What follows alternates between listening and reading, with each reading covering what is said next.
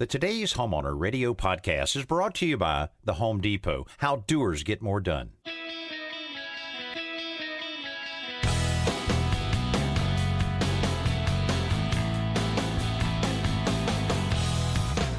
Welcome to today's homeowner with Danny Lipford, your partner in home improvement. Everyone has questions about their home. We've got the answers, and we have a few laughs along the way. Informative, entertaining, and sometimes off the wall. Home improvement has never been this much fun. Hello, everybody, and welcome to this hour, today's Homeowner Radio. Man, it's going to be a busy hour, too, because we're going to be talking about master bathroom renovation ideas, telling you about a few of the trends and tips that are out there and some of the things that people really want in those special areas of your home. Also, backsplashes. We talk a lot about them because they're extremely popular, but it gets a little tricky when you start going around those outlets or switches We'll tell you what to do and how to make it safe. Now, when you think about blisters and peeling, no, it's not a bad sunburn. It's a concrete patio with a big, big problem, and we're going to tell the homeowners exactly what to do. Of course, we have a lot of emails to share with you, and of course, my co-host Joe Truini always shares a simple solution for us each hour. Joe, give us a little little heads up on this one. This is a quick tip on rescreening a wooden screen door, which a lot of people might be doing this time of year. So many of the screen doors, you know, the especially the older wood doors are awesome. I mean, and they, you try, you know how much it costs to replace some of those? They're oh, incredibly man. expensive. So yeah, it's I a good it. good idea and, to save and, them. And the the quality of the newer ones just don't right. make you know they just the wood's different. It just doesn't hold up as well. And the so, wood's thinner. It's like three yeah. quarter inch. It used to be inch and a quarter. Yeah, exactly. So it does make a difference to hold on to those old screen doors any way you can. Well, we look forward to that in just a little bit, but we want to hear from you. Anything that we can do, you can send us an email right now at today'shomeowner.com slash ask, or you can go to our uh, today's homeowner hotline at any time, 800 946 4420. We got some great calls on the hotline this week. Let's go to a few of those calls right now. I have a question regarding cedar fencing, trying to preserve the look of it with Thompson's water sealers. Well, I'll tell you, um, on um, it, you know, trying to preserve the look of because you know what happens with cedar. It gets out in the weather, it's going to start graying. It starts out kind of a reddish color, and it starts getting gray. Some people like that, some people don't and you can clean it well. You might look into a, a wood brightener, generally called a deck brightener. Pretty interesting that you can uh, apply this. It's not that expensive. It goes up one gallon goes a long way. You can apply it, and it really brightens up the wood. It open cleans the wood. It opens up the pores of the wood so that it can accept a stain. And that's where I would suggest you head with this. Is instead of a clear sealer, go back with a semi-transparent stain and stain it cedar, just like it looked before, and that'll help you maintain that a lot. I'll tell you, um, Joe, this week we ha- uh, we're dealing with uh, one of the shows that we were taping for our television show. One of the parts of that, a, a wooden picnic table that had been sitting out, and really, I mean, it was they were ready to throw it yeah. away. But I checked it; the integrity was good. good. We cleaned it really well, and we put a coat of cedar stain on it. It looked brand new. I mean, it you know we'd had to do a little sanding because it got a little rough there being out in the weather. But uh, man, it was just awesome. So I think that's always a good a good way to go when someone's wanting that look of cedar, whether it's for a fence or a deck or the, right. the siding on the outside of their house. Cedar stain will help you maintain that better than just a clear sealer. Yeah, absolutely. The only time that you'd use a clear sealer in a situation like this is if you know it's going to turn gray, as Danny said, in the weather, and you don't want to keep applying a, a semi-transparent stain to make it look like cedar, then you can use a clear preservative. It'll still help the wood last long, even though it's cedar and it's naturally resistant to bugs and weather. You know, it's a good idea to put a clear wood preservative on it because um, if you do stain it a cedar tone, it will, as Danny said, it'll look brand new, look like brand new cedar. But of course, then it's going to turn gray and you're going to have to stain it again. So it kind of depends on how much you want it to really look like cedar and how much maintenance you want to do in the end. All right, let's go back to the hotline for another call. Our bedroom walls have a bunch of cracks in it. It's an older house, so we got a guy coming in here in a couple of weeks that's going to remud it and texture it for us. Uh, when we get ready to paint that, do we need to prime that first, or is the paint now that comes with primer in it good enough for that?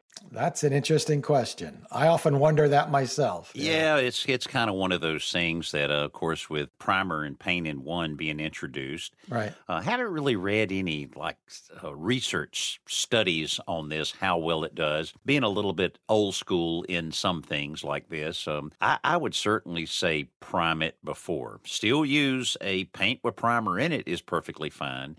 But when you're talking about uh, drywall patches, and I don't know how much you're going to have on that wall, if you have some of the cracks there, um, as you referenced, there may be a lot of drywall mud on that wall, a drywall compound that'll need to be sanded, and it's so porous that you can really get some um, streaking or what do they call flashing through your paint if you don't prime it. So, what what do you think, Joe? Um for me, I would say prime it before you did any painting at all. Yeah, especially in this case. I mean, to paint over raw joint compound or plaster, whatever it's going to be, absolutely have to prime it for that exact reason. It's going to soak up all that paint because it's very porous.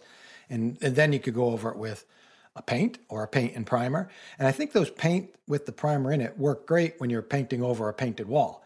But instead, something like this, do you want to come back later and try to repair it after that paint fails? No. So yeah, I would. And they, by the way, they do make primers specifically designed for going over raw drywall or and joint compound, drywall sheets and joint compound. So I think Zinsser makes one. They're really, it's really pretty affordable. So definitely use that. I, Prime tell you what, when I when I built my new house and I you know had all of this raw drywall in here, a Yeah. lot of it, I insisted on that. The painter said, Yeah. "No, no, no, we don't do that anymore." Well, Oh, we no, we do to. here we do here at my house, and um he and and when he finished spraying that uh, you know with an airless sprayer sprayed every bit of drywall walls ceilings and everything all at one time and of course now there were no doors in there there were no appliances or i mean it was easy you know a little overspray big deal no problem I, i'll have to say after being in this house for three years it really is worth i can't see a single nail i don't see anything of course i don't have any nails on the drywall it's all screws Right, yeah. and uh, I mean, it really did um, hold up very well because I have a lot of, as you know, you've been in my house, a lot of sun Sure. coming in.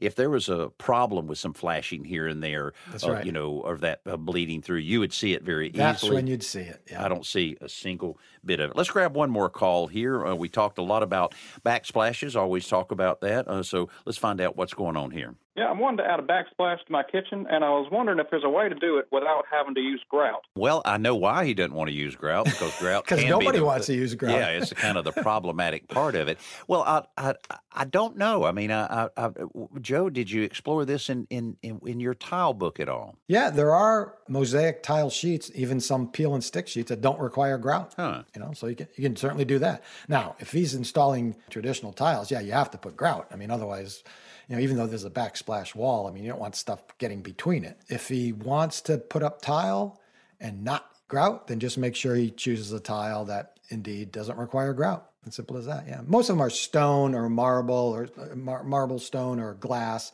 Usually horizontal strips. They kind of fit together. They come in sheets. You know, and that's basically it. Yeah. So just make sure it's designed for that. Though, if it has grout joints, then you have to fill it with grout. And we have some great grout products. Custom building products make some great grout products that are pretty easy to apply. Um, but you know, like I said, if it requires grout, then you have to put it in. Well, I tell you, um, one of the things I learned a long time ago: if you select the right tile to where you can put maybe a minimum grout joint, like an eighth of an inch, Right. um, that that really, you know, I mean, that's a good look because you you're you're seeing more tile than you are grout. Whereas, you know, when we've spoken to people about Mexican tile as an example, some of those Right. grout joints because of you know it not being you know very uniform some of those uh, grout joints can get probably half inch to three quarters of an That's inch right, boy yeah. that's a that's a maintenance nightmare so choosing is, that's yeah. that's that's a good one especially when you're talking about the floor that gets the most abuse out of it Yeah. Well, what I love about grout, and I've worked on dozens and dozens of magazine articles and books and my own projects. The thing I love about grout, Danny, is when you lay your tile, whether it's on a backsplash or a floor or a wall of a shower, it looks great. But what you're seeing are individual tiles. You smear that grout across it and wipe it off, and suddenly it becomes one like monolithic slab of tile. Yeah, you don't uh-huh, you don't yeah. see it, and you know it's just beautiful. I've never got tired of seeing that. Once the grout's been put on and washed off, and look at it, like now it's complete.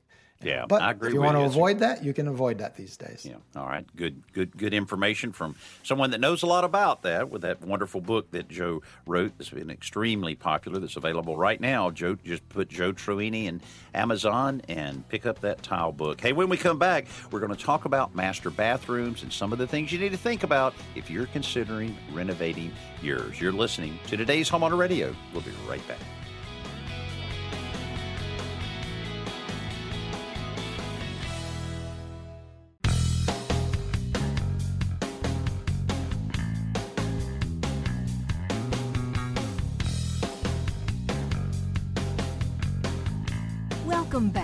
Today's Homeowner Radio.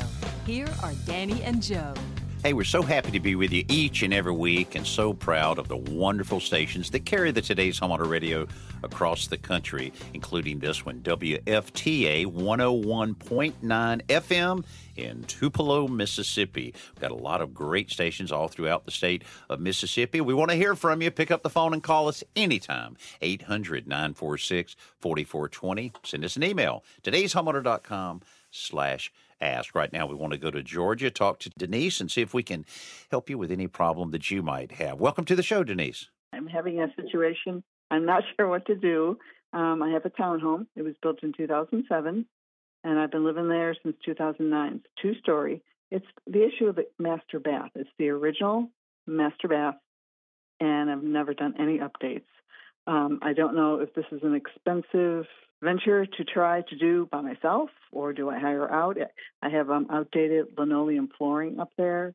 Uh, there's a small stain from a cleaning product on the floor, not very visible, but um, has the original garden tub and a very small shower. Both are fiberglass. Um, do I remove the garden tub and expand the shower? What is the cost? Can you give me a you know guesstimate on if this is a, a very expensive project?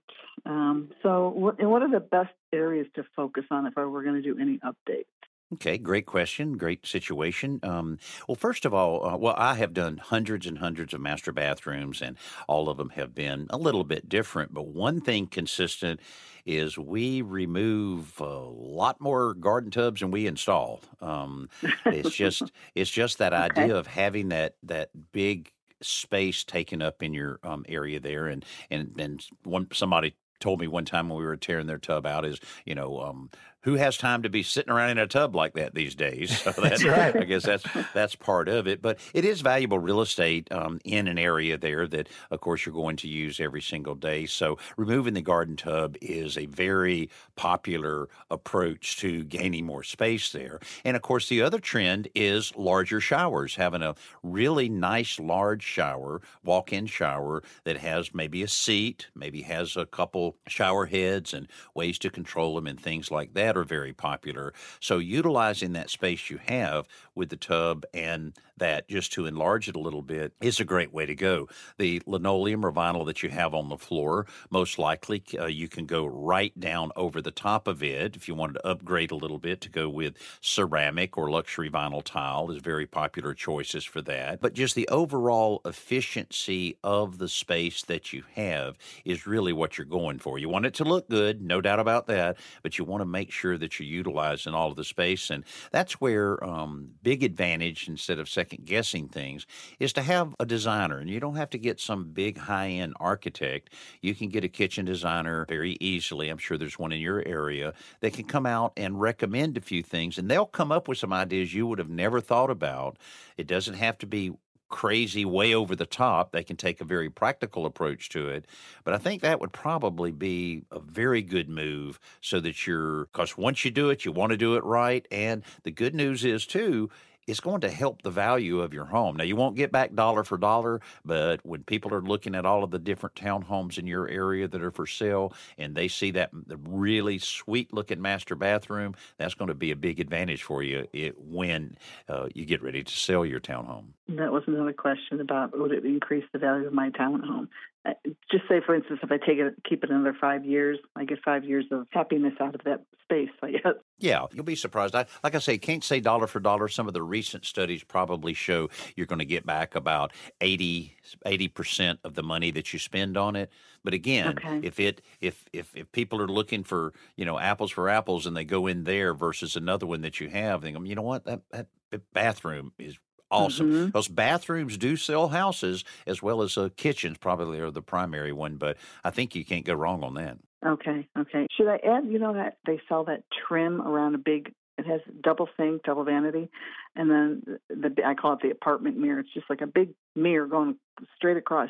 Should I put trim around that uh, mirror? Oh, I think I, I think it's Yeah. a great a great thing to do there, and as long as the mirror is in good shape and it's not desilvering or anything like that, many many times you can get a trim carpenter to build a frame that basically can glue or or very carefully screw, um, uh, you know, here and there on it, and can make a, a, a big difference in it. Joe, we've done, uh, you've seen that happen a lot in bathrooms because if there's nothing wrong with the mirror, no need in taking it down, just enhance it a little bit. Right. You just have to be careful putting up that trim. And Denise, I want to share with you some a stat, a statistic that Danny and I um, spoke about on the radio a week or two ago. The latest cost figures for converting a bathtub into a shower. The national average is about nine thousand dollars. Right. So that includes ceramic tile on the walls, a new acrylic shower pan, meaning the floor of the shower, a new mm-hmm. shower valve and shower head, and a glass door. So Okay. you're looking at the, the average, the national average ranges from eight to fifteen thousand, with most people paying around nine thousand. So that's what you're looking at for that. And as far as saving money, any demolition that you can do ahead of time that doesn't require any particular talent or skill that you'll just learn along the way, you can certainly do that. If you can, if you want to go over the existing floor as Danny suggested, fine. If you think you want to tear it up, that you could do. If you're replacing any cabinetry, you can start to dismantle some of that. So there is work that you can do, but for the most part, this is going to be a job you're going to have to hire out. And to reduce costs, don't let anybody into, talk into moving plumbing because that's what really drives up the cost. If someone says, "Well, the vanity would be better on the other side of the wall," yeah, maybe, but who's going to pay to have all that plumbing moved? So try not Right. to move it. Try not to move anything that's already plumbed in place. Okay, okay. That's good to know. That is very good to know. Well, you're you're smart. You're smart to do your research. A lot of times, people will jump in and and not ask any questions. So you're you're doing the right thing, Denise. And I hope the project turns out really good. If you run into anything, you know what to do. Just give us a call. I will. Thank you so much, gentlemen. I appreciate both of you. Okay, our pleasure. You take care and have a great Thank weekend. Too. Yeah, that's great when somebody can really lay out what they want to do. That's just so important. Let's go right back to our emails. You Okay. certainly encourage you to send us one at today's homeowner.com slash ask. That's what Rance in North Carolina did. Said, My central air conditioning condenser sits on a concrete pad right outside my living room. It produces quite a racket when the motor kicks on.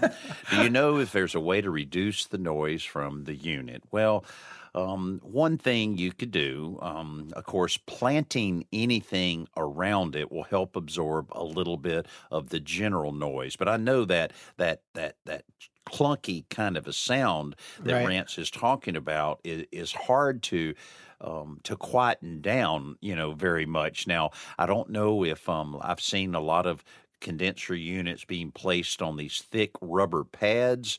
That would Um, help. Yeah. maybe that helps a little bit but i think um i think that's just what you're going to have to do i would suspect that maybe the sound of this has gotten worse over the years because you know a lot of times that's a sign of a bearing going out Mhm. or something along those lines so maybe with a little bit of um, discreet landscaping around it as well as those rubber pads would uh, reduce it a little bit and and the next time you have your unit serviced ask the serviceman saying why is that why is that happening like that they may be able to do something that also quietens it down That's exactly right because you don't know if this is a a part that's going to eventually that's gone bad and is eventually going to shut the whole unit down. So if it's making a lot of noise, a lot more noise than it used to, definitely have that checked out. And if everything checks out fine and the unit, which you should have it checked you know once a year anyway. If everything checks out mechanically, it's sound and operating normally. They do make you can ask the ask the HVAC technician to put on. I forget what they call it, Danny. I think it's called an acoustic compressor blanket or something like that. Yeah, it's yeah. essentially it's essentially a sound blanket wrap that they yeah. put around the compressor, and they have to install it because if it's installed incorrectly, it could cut down the efficiency of the unit. Um, but in any case, that that be a last resort because what else, what else you going to do? You can't move it. you know? Right. So so that's what I would suggest. Have it checked out mechanically, and if necessary, put on one of these compressor blankets.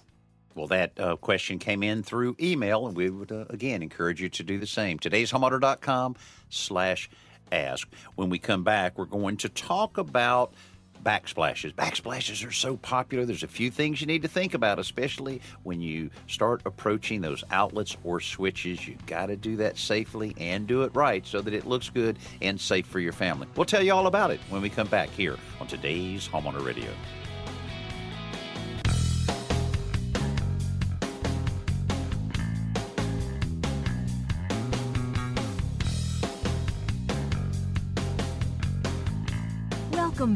Today's Homeowner Radio. Here are Danny and Joe. Always glad to be with you each and every week and hope you're receiving the Today's Homeowner newsletter. It's very easy to go to today'shomeowner.com slash newsletter. Sign up today. You'll get a weekly email that'll tell you all about things you need to think about during particular times of the year and just a few little tips. We throw a simple solution in there, a lot of great information, and it's completely free. Again, all you have to do is go to today'shomeowner.com slash newsletter and sign up today. Here's another a call that came in on the Today's Homeowner Hotline this week.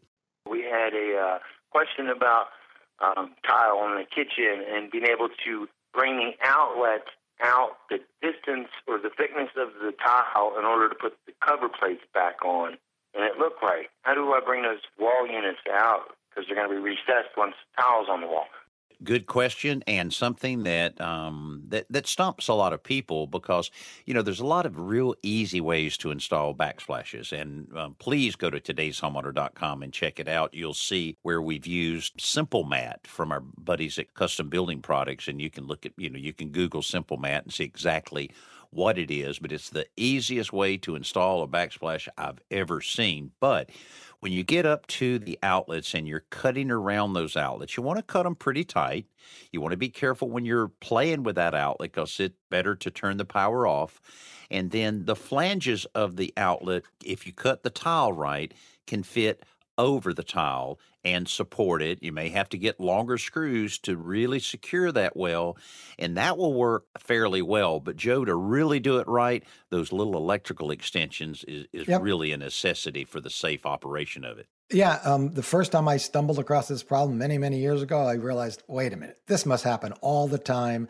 I'm sure there's a solution. So I went down to the electrical store and they had outlet extension rings, I think is what they're mm-hmm. generically called. There's little plastic rectangular rings that fit over. And what they allow you to do, of course, is they fit into the hole and then you pull the outlet out and mount it to this extension ring and that brings it flush. Because that's the kind of problem, if you're not familiar with it, you tile your backsplash, then you're like, oh, wait a minute. Now what do I do? the, out- the outlets are sunk in, you know, whatever, sometimes as much as a half an inch. And you can't just put the plates back on it because the outlets recessed too far. So that that's the solution is just get these outlet extension rings. Sometimes they're called extenders. Um, and just slip them over the outlet, screw them in place, and you're all set. You, you must have a video of that online, right, Danny? Yeah, yeah, we definitely have that. You can go to today'shomeowner.com and and put in installing backsplashes, and there's several videos that do that do address that. You know, and it is important because a, a kitchen is one area that you're plugging and unplugging a lot of appliances. And boy, if that thing's not secure, how, how aggravating is it to be Right, jumping yeah. around, moving around? That's not good and it's not safe, especially if you're like at Joe's house and you're plugging that blender in all the time. I gotta plug my blender in. I Why don't, you- unplug my blender. why don't you just know leave your blender plugged in there, Joe? Gee I have it hot wired right into the I circuit know. breaker. I'm always running that blender. She'd Sometimes I don't know. even turn it off. I just run it in case I, in case I want to drop in a banana. That's right. Yeah, or I was thinking more uh, like your daiquiris, you know. The, Oh, is that? That's when Danny comes to visit. hey, let's go to our um, emails again. We appreciate getting emails from you. This one, um, you know, because here, here's what happens. Happens, you might have a little issue at your home. You write an email or you give us a call on the hotline, and you'll be surprised the thousands and thousands of other people that wish they had asked the same question. So, That's right. you know, don't Yep. don't hesitate. There's no bad questions. We love getting them. This one came in from Minnesota, where we have a lot of listeners there. Marie asked.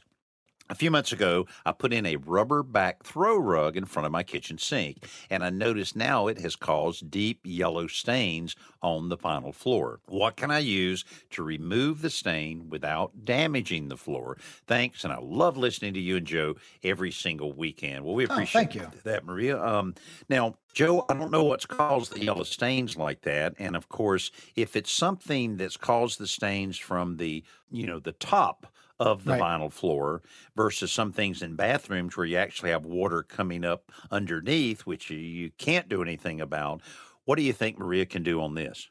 Yeah, um, all vinyl flooring, it's known as resilient flooring, is the technical name. They all have a clear wear layer, and if that wear layer, which protects the the the pattern, the color that's in the flooring, if that wear layer wears out, then it becomes more porous and more susceptible to staining, and maybe there's some kind of reaction from the rubber, and maybe it's gotten a little bit of wet, got wet occasionally. So anyway, the solution is the first thing I would try.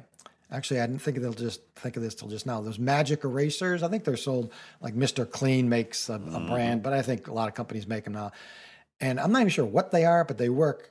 I hear all the time it works great, especially on vinyl. What you do is you wet it. That's the key. You wet it, you squeeze out the excess water, and you just erase whatever staining is. So I would try that first because that'd be the easiest. If that doesn't work, then she'll have to go to water and baking soda. You know, spray a little water on the floor, put a nice layer of baking soda on there, let it sit for a few minutes, then buff it off with a with a soft cloth or a brush and see if that remains removes the staining. That's about the only thing I'd recommend. And then of course you can't put this rug back down.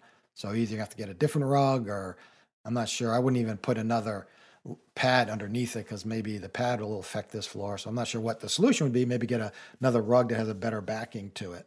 Um, but that's the way to remove the staining, I think, from a vinyl floor. That sounds pretty simple, and uh, uh, best of luck on that. And again, we appreciate you listening to Joe and I every week here on today's Homeowner Radio. Kathy in Iowa City, Iowa says, We have a fireplace that has a hole in the rear firewall. Can this be repaired? Can I do it myself, or must I call a contractor? Um, Yeah, boy, you, you should repair it too, because what yeah, if this could be really serious. Don't don't have Yeah. any more fires in there until you Yeah, get this that's right. addressed. And I'm not sure um, why it has a hole in it. Maybe there was a, an access panel that um, fell Mhm. off or something, or rusted out, or it may be a rust. You know, um, a rust hole. I had a friend of mine that had a terrible fire in his house as a result of a firebox that didn't know that water was getting on top of it. It Mm. rusted out. Embers Wow. went up into the chase and caught the house on fire. Fortunately, Jeez. Nobody was hurt, and they were able to repair it fairly easy. But on this one, uh, it's time to call a pro. Call Yep. um, around, find out where um, you know the company in your area there in Iowa City does a lot of fireplace installations or the chimney sweeps that clean and inspect these things, and they have ways of repairing it. And uh, you might even get a couple different. Um, you know um, opinions on it, but uh, not something you want to do yourself. You want someone that really can look at it closely because if it's a hole that's developed because of rust, there's a reason that rust has formed. All of that Right. needs to be addressed. So, Kathy, uh, get on that. Let's don't have any more fires in that fireplace until you get it looked at by a professional. Hey, you're listening to today's Homeowner Radio. When we come back, we're going to be talking about making that bubbly, blistery concrete out back look a whole lot better. You're listening to today's Homeowner Radio. We'll be right back.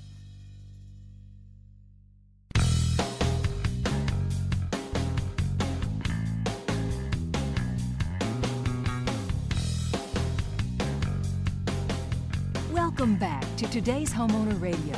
Here are Danny and Joe.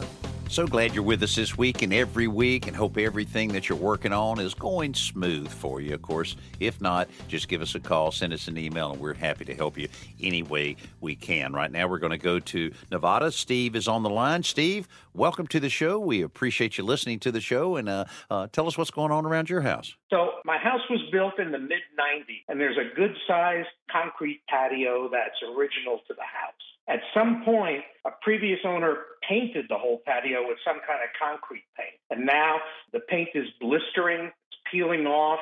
There are a lot of bare spots exposing just bare concrete. And it apparently has been going on for quite a while because you can see where someone tried painting over some of the earlier bare patches, but the outlines of those patches show right through the paint they put down. So I don't think I could just paint patches. I'm going to have to repaint the whole patio. And it'll probably have to have a, a real consistent, smooth surface without any of these these bumps or bare spots. It's peeling off pretty easily, like where it's blistering and it's peeling. Even when I use a leaf blower, little pieces come flying Wow. off. Yeah. Hey, Steve, now you know why Danny and I recommend not painting concrete. Yeah. I wish one of those past owners had taken your advice. Yeah. Approximately how large is this, Steve? It's a good size. It's about 25 by 15. Well, I tell you what, um, in looking at the the picture, certainly reminds me of a bad sunburn I had one time. Um, is it, it's, it's looking pretty rough there. But That's right, I, I, yeah. I tell you what, you do have to get all of that off. And Yeah. going and renting a sander, a floor sander, they can be very easy to use, but it takes just a little practice before. Uh, you can feel very comfortable with it. I mean, if you remember the old janitor at the schoolhouse and he has it and he's just going back and forth, back and forth. Well, he's done it a few times. But if you'll get one of those and tell them what you're doing, they will give you a couple different pads to put on that. One will be a little more aggressive than the other, uh, but you get that more aggressive one and you get out there, uh, get away from the wall a little bit, plug it in, and real carefully play with it a little bit. Maybe look at a YouTube video on advice on how to use it. And if you get out there and get in the groove on that, you can cut all of that coating and finish right down to the bare concrete. Uh, it may not take that long on, uh, even though that's a sizable patio. You'd be surprised what you can do in an hour to two hours with one of these machines. And that way you're sanding all of the bad stuff off of it, and then you can clean it, clean it, make sure that you get everything out. Might have to do a little hand work around the edges and so forth. And then you might just say, This looks good enough. I'm just going to put a clear sealer on it. If that's the case, you put two or three coats of a clear masonry sealer and you're good to go. Or if you want to still introduce some color in it, then you could explore concrete stain, no paint. Don't use any paint. Concrete stain that'll soak down into that pores because when you sand it like that, it's going to create a more porous surface. So putting the stain on there will soak in and hold up a lot better than what you've experienced. Now, also, one of our sponsors and somebody we believe strongly in, Daich Coatings.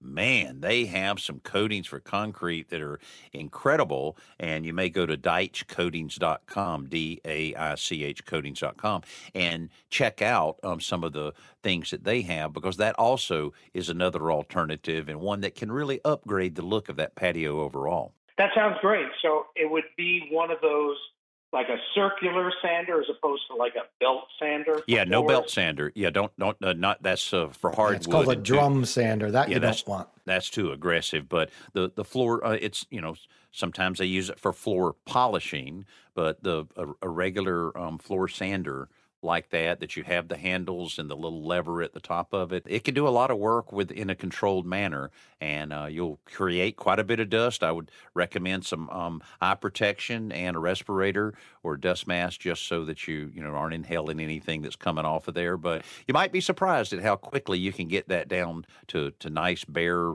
um, stainable concrete That sounds great. That's a lot easier than I was uh, anticipating. Either scraping it all off or putting something over on top of the old paint so I could repaint everything. But this Sure, seems like sure. a, a much Well- easier solution. I appreciate it. Well, give us give it a try and let us know how it turns out for you. Uh, because there, I know right now there are thousands of people listening that are dealing with the same thing, and they're leaning in, saying, "Okay, what what what's the solution?" And uh, so we really feel that sanding it down will be the best uh, approach for you. And Steve, we appreciate you being a part of the show today. Absolutely. I just want to tell you guys I have been watching you on TV. Seems like forever. In fact, every time you guys come on, I feel like it's family. You're like Oh, the man. two cut up uncles that always show up at every family gathering everybody laughing. Well, we'll we'll take that. We we, we, we we will take that as a compliment and certainly appreciate that. And uh, this is our 25th year on national television, so uh, we're having a ball with it. That'd be great. Thanks a lot. Okay, absolutely, Steve. Thanks for calling. Have a great weekend. Always You too. good to hear from people that um, Sure. routinely watch our TV show as well as uh, listen to our radio show. Hey, you're listening to today's Homeowner Radio. We're going to take a short break. Don't go anywhere.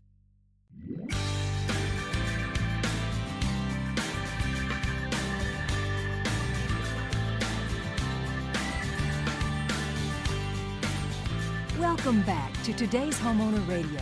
Here are Danny and Joe.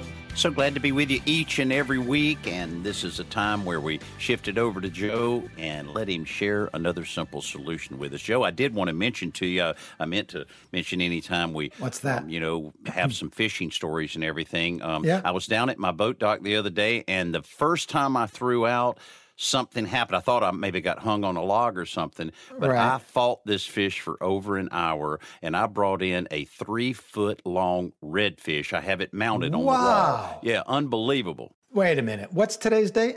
April Fool's Day. Almost had him. I've been Oh. fishing with Danny way too long. Like, wait a minute. That does. When you said you mounted it and you didn't eat it, I knew something was up. wow, that's that was like reeling in a fish right there. Just Almost, but I got off the hook right at the oh. end. Like most of the fish you hook, I got off right at the end. that well- was a good one, though. Well, at least I don't do like uh, my friend Wiley does. He sends What's me these that? pictures of fish all the time, and Yeah. then when he's really pressed, I'll say, "Well, you know, what did you use? What you know?" Yeah, yeah. He doesn't have the answers to that because he will go up and say, "Hey, I'll give you five dollars and let me take a, a picture with your fish." No, uh, yeah, I wouldn't put it past him. I know he does that from time to time. Okay, back to business. Share with us that simple solution. All right, Danny. When rescreening a wooden door, a wooden screen door, the most challenging part for anyone, pro or DIYer, is getting the replacement screen to fit really tight and flat. There's nothing worse than a than a wrinkly screen that blows in and out with the wind. It should be perfectly flat and, and rigid. So here's the simple trick to ensure that the screen fits tight every time. First, after removing the old screen and the spline, of course, lay the door down and slip a one by two under each end. And then what you do is you clamp down the middle of the door, right? So what you're doing is creating a bow in the door frame. And now you install the new screen and the new spline. Sometimes you can reuse the spline, the old spline, but it's so cheap. I always recommend just, you know, using a brand new spline. And you roll in the new spline. Now when you unclamp that door, what happens, of course, it'll straighten out and it'll stretch that screen tight as a drum. So that that's the simple solution. Clamp it down with a little bit of a bow in it first. You know, I've done that, and boy, it works so well. It sounds a little Yep. complicated, but it's not at all. And um, that just that little because this, you know, screen, depending on what kind you have, has a fair amount of flexibility in it. So if you get it nice and taut like that, it'll hold up for a lot longer. And of course, it looks a lot better. Another great simple solution from my buddy Joe Truini. You can see a whole lot more at today's homeowner.com slash simple solutions. While you're there, check out where you can find the today's homeowner television show. And I guarantee you, you can find it. We're available on every single television in the United States, either through our streaming platforms or our new shows in, in our syndicated model. And you can find out exactly where you can see it. But this week, it's all about a closet divided. Yes, we took on a closet here that ha- it had um, her side, his side, and they both have different needs and different type of clothing, different kind of storage needs. And we figured it all out. Chelsea did a great job in utilizing some existing stock cabinets, and we came up with a great idea of how to access the laundry room that was in an adjacent room through simply cutting a hole in the wall, putting a cabinet door there that you know, think think about it. We bought the cabinet door for two dollars from Habitat from Humanity $2. Restore There's a and put bargain, it in, yeah. and it worked just fantastic. So check us out there, and also on all of our streaming platforms. You can see us on Xumo, Tubi, Freevee, Pluto, Roku, as well as Vizio Smart TV. We have our own channel there, and LG Smart TV as well. So a lot of different ways that you can see the Today's Homeowner Television Show, and of course, you can always go to today's todayshomeowner.com and check out many, many shows there, as well as radio shows. And we have several podcasts that go out every week. And just check it out. And all you have to do is look for today's homeowner there. Joe, thanks so much for being with me each and every week. Of I course, my pleasure. everything that you bring to the show, and certainly our producer, Jacob Scarborough, our engineer, Corey Wilson, and the whole today's homeowner family. Wishing you a great week and be careful on April Fool's Day here. But we certainly appreciate you being with us and hope you'll be back next week here on today's Homeowner Radio.